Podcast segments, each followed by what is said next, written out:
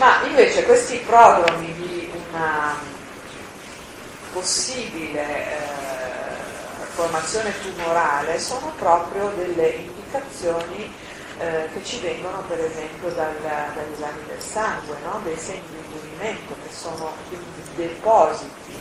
Quando abbiamo troppi trigliceridi, troppo colesterolo, troppo acido urico, cioè questi sono i primi segni, no? quando vi raccontavo all'inizio della sindrome metabolica, è questo, no?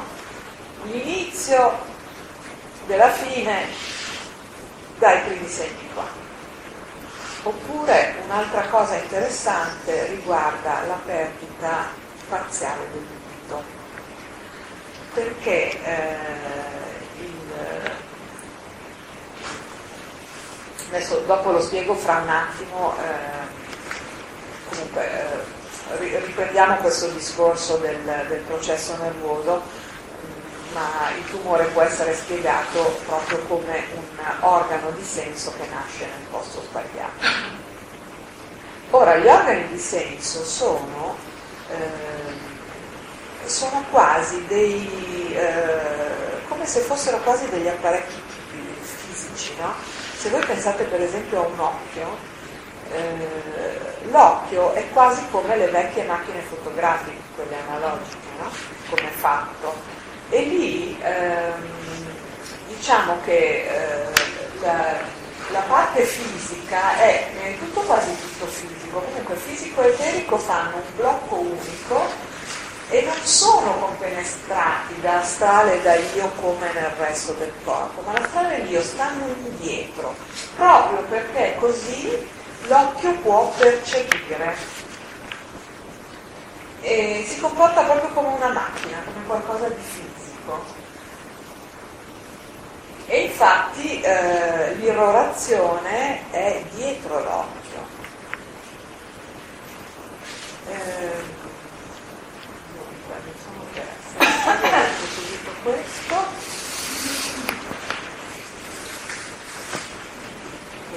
Ah sì, perché vi stavo parlando dell'ipocusia. Eh, quindi lo, allo stesso modo l'orecchio è tutta una, una, catena di ossicini, quindi una roba meccanica no? per cui noi alla fine sentiamo i suoni. Quindi è eh, la sclerosi al massimo grado, no? perché le ossa sono dure, il processo tutto indurito, una bella cosa.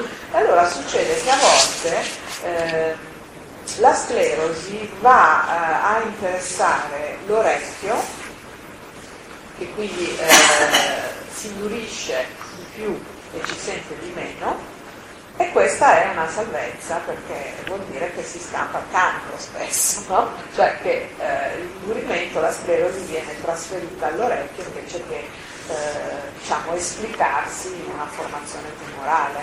Perché un'altra caratteristica tra l'altro eh, delle, delle, persone eh,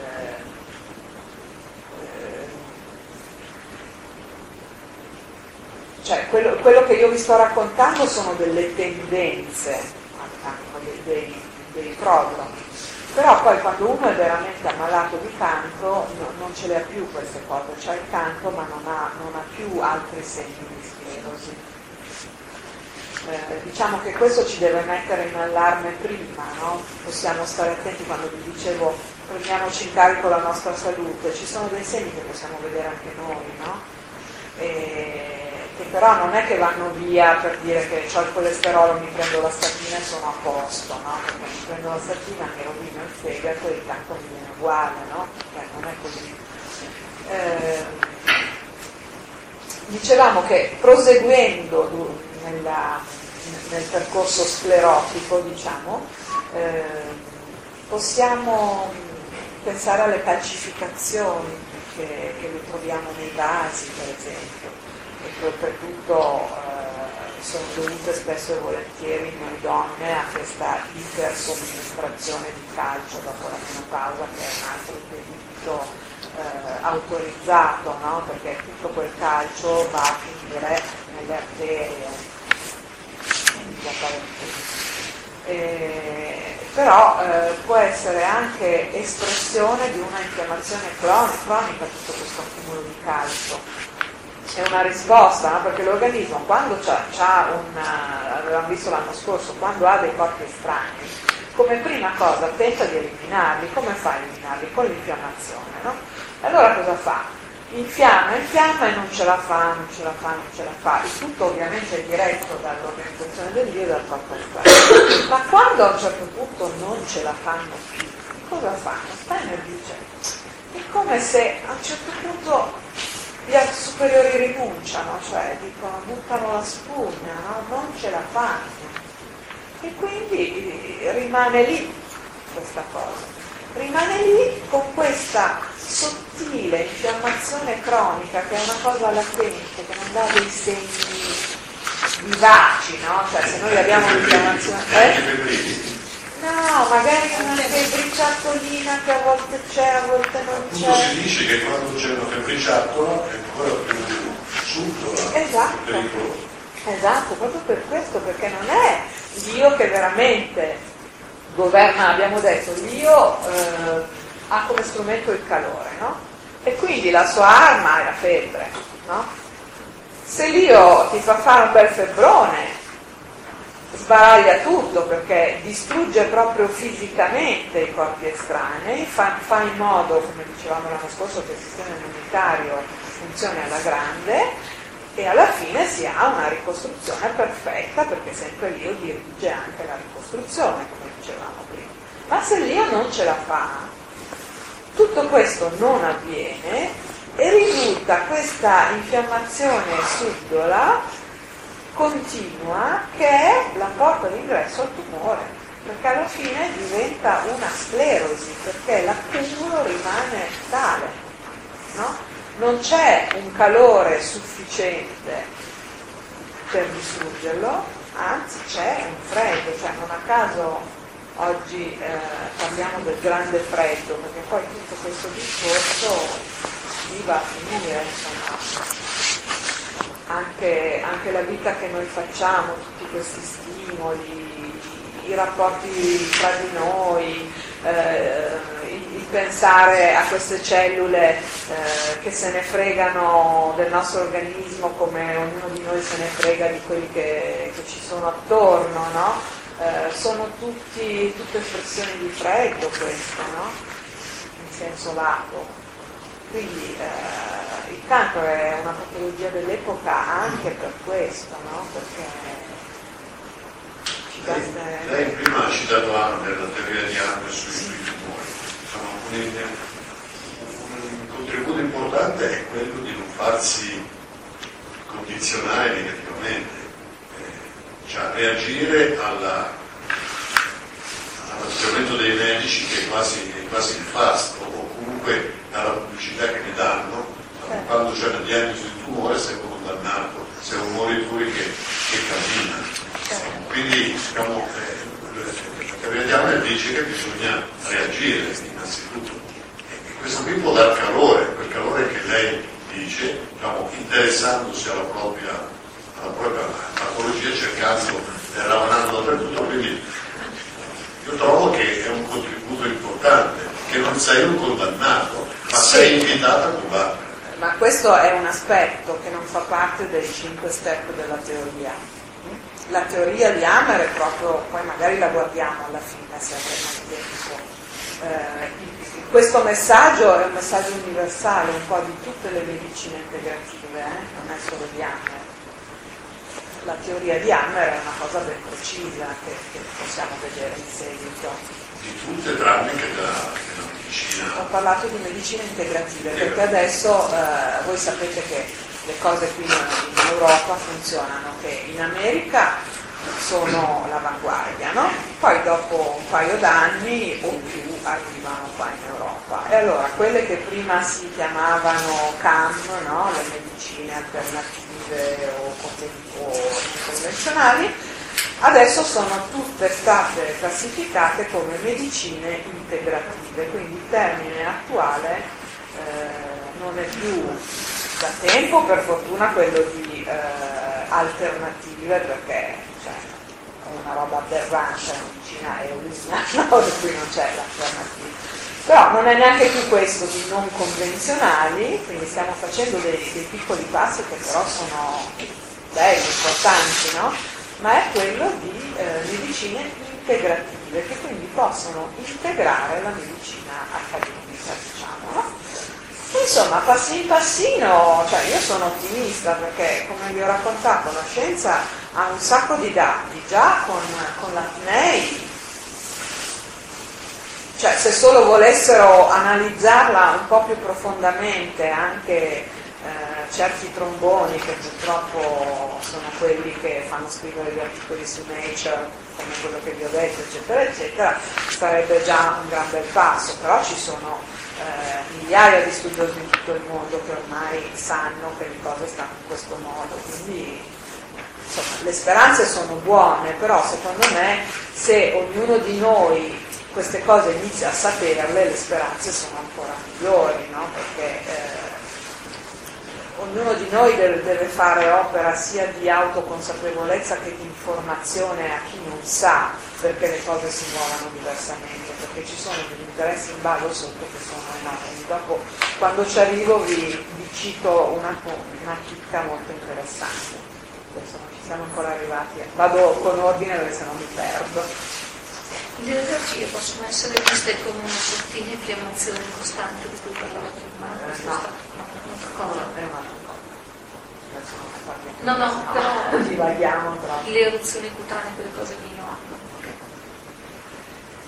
Allora, riassumendo un secondo, quindi io e il corpo astrale compenetrano fortemente questa parte, un seno, un, qualche, quella nostra parte, insomma eh, dopodiché questo martellare è come eh, un continuo battere e, ed è come quindi una ferita che non si rimargina.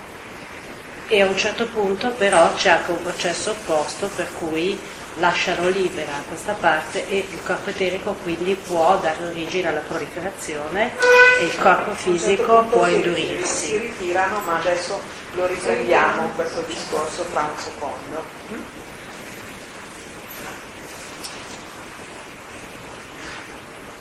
Quindi prima di tutto vediamo eh, questo, questo, tumore appunto come eh, un eccesso di forza e di struttura, no? Abbiamo di struttura, strutturanti, no? Indurenti. Indurenti, sì. Abbiamo visto i prodromi sono indurimenti sparsi qua e là, tipo gli accumuli eh, nel sangue piuttosto che calcificazioni e poi si arriva alla vera e propria forma tumorale. No? E eh,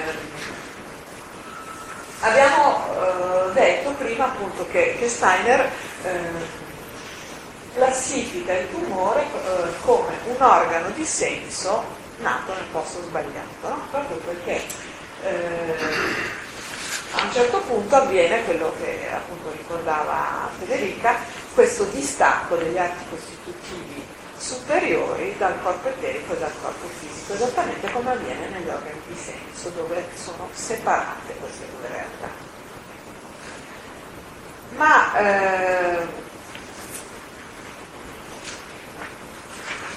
c'era un'altra cosa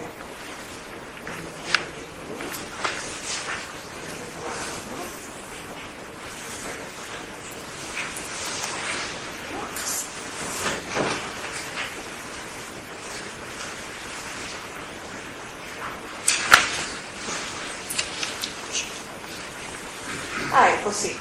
Eh, questo volevo dirvi. Eh, qual è eh, la differenza con un organo eh, di, di, senso vero e proprio?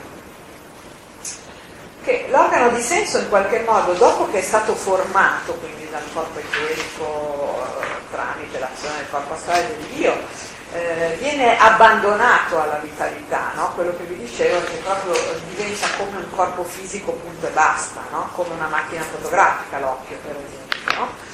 Mentre il tumore non viene abbandonato dalla, eh, dal corpo eterico, continua a proliferare, ma come abbiamo detto prima, eh, questa vitalità non è la nostra vitalità, quella che appartiene al nostro organismo, dominata quindi dalla nostra organizzazione dell'io, ma è la vitalità del mondo esterno, che diventa a un certo punto così invadente da opporsi eh, alla vitalità dell'organismo intero.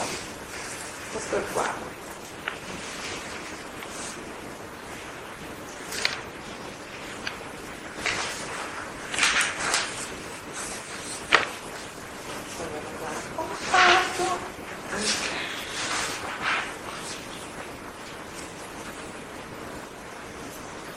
E quello che dicevamo prima, no?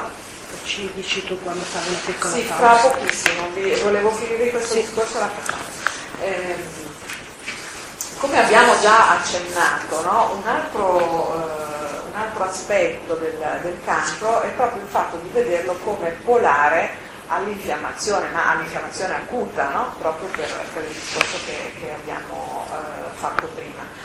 E eh, una conferma di questa visione, che quindi si tratta di una malattia di sclerosi, no?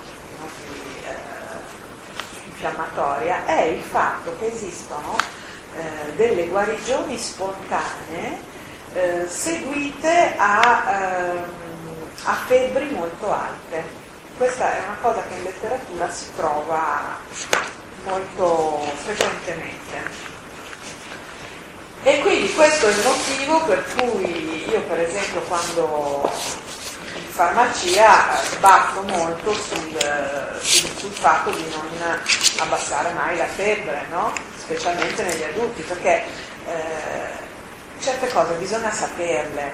Eh, noi adulti siamo così orgogliosi di non avere mai la febbre e invece non ci rendiamo conto che questo è un sintomo di sclerosi pazzesco perché vuol dire che il nostro io non è più capace di, eh, di prenderci veramente in mano, come hai fatto tu come gesto, ma è proprio que- di questo che si tratta, no?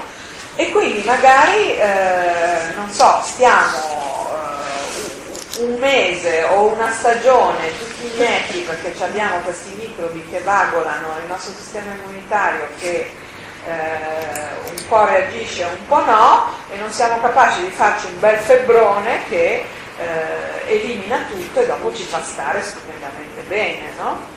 Oppure, siccome la prassi è quella di abbassare la febbre appena ce l'abbiamo, perché identifichiamo la malattia con la febbre e non la febbre come difesa, no? quindi la abbassiamo e qui il risultato è il medesimo, no? siamo igneti per una settimana piuttosto che per un mese perché non abbiamo lasciato che l'io eh, facesse quello che doveva fare. no? Ma anche, scusi, anche le febbri influenzali possono essere. Quindi che senso hanno questi vaccini anche della medicina Business, only business, Da non fare. da non fare. Cioè, io personalmente in farmacia non, non consiglio nessun vaccino, nessuna prevenzione, niente. Finché posso. Influenze che pervengano di influenza.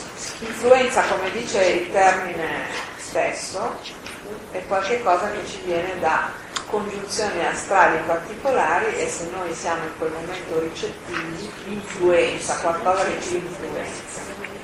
Siamo ricettivi per questi virus, perché comunque eh, il virus rispetto al batterio è qualcosa che è più apparentato col freddo. Quindi anche questo fa parte della, della nostra moderna civiltà, tutto questo pro- progredire di virus che poi mutano in continuazione, per cui eh, i vaccini sono veramente una bufala pazzesca non sappiamo niente, no? Eh, però il virus è un qualche cosa che, che- che assomiglia quasi, quasi, quasi a un minerale, cioè eh, il virus si insinua nella cellula, in una cellula umana per potersi moltiplicare, cioè non è come un batterio che eh, infiltra un tessuto, lo colonizza, però insomma è qualcosa di più animale, diciamo. no? Il virus eh, si mette proprio dentro la cellula e lì si replica, poi anche se li si vede al microscopio sembrano dei cristalli, cioè è qualcosa di più freddo, di più cristallizzato, di più duro, qualcosa che ha a che fare proprio con, il freddo e con la neurosensorialità.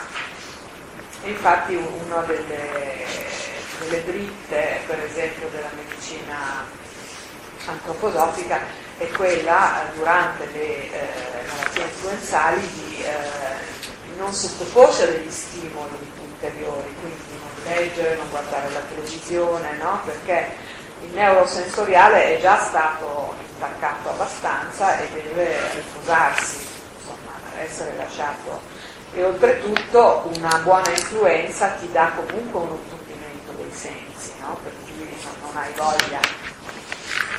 Se, se, ti ascolti e se, se, lasci stare la febbre per com'è, te ne stai a letto e dopo due giorni sei a posto, se invece devi essere efficiente prendi la tachipirina e vieni, fai tutto anche resistere diciamo, ostinatamente con la volontà all'influenza può essere un antidoto negativo.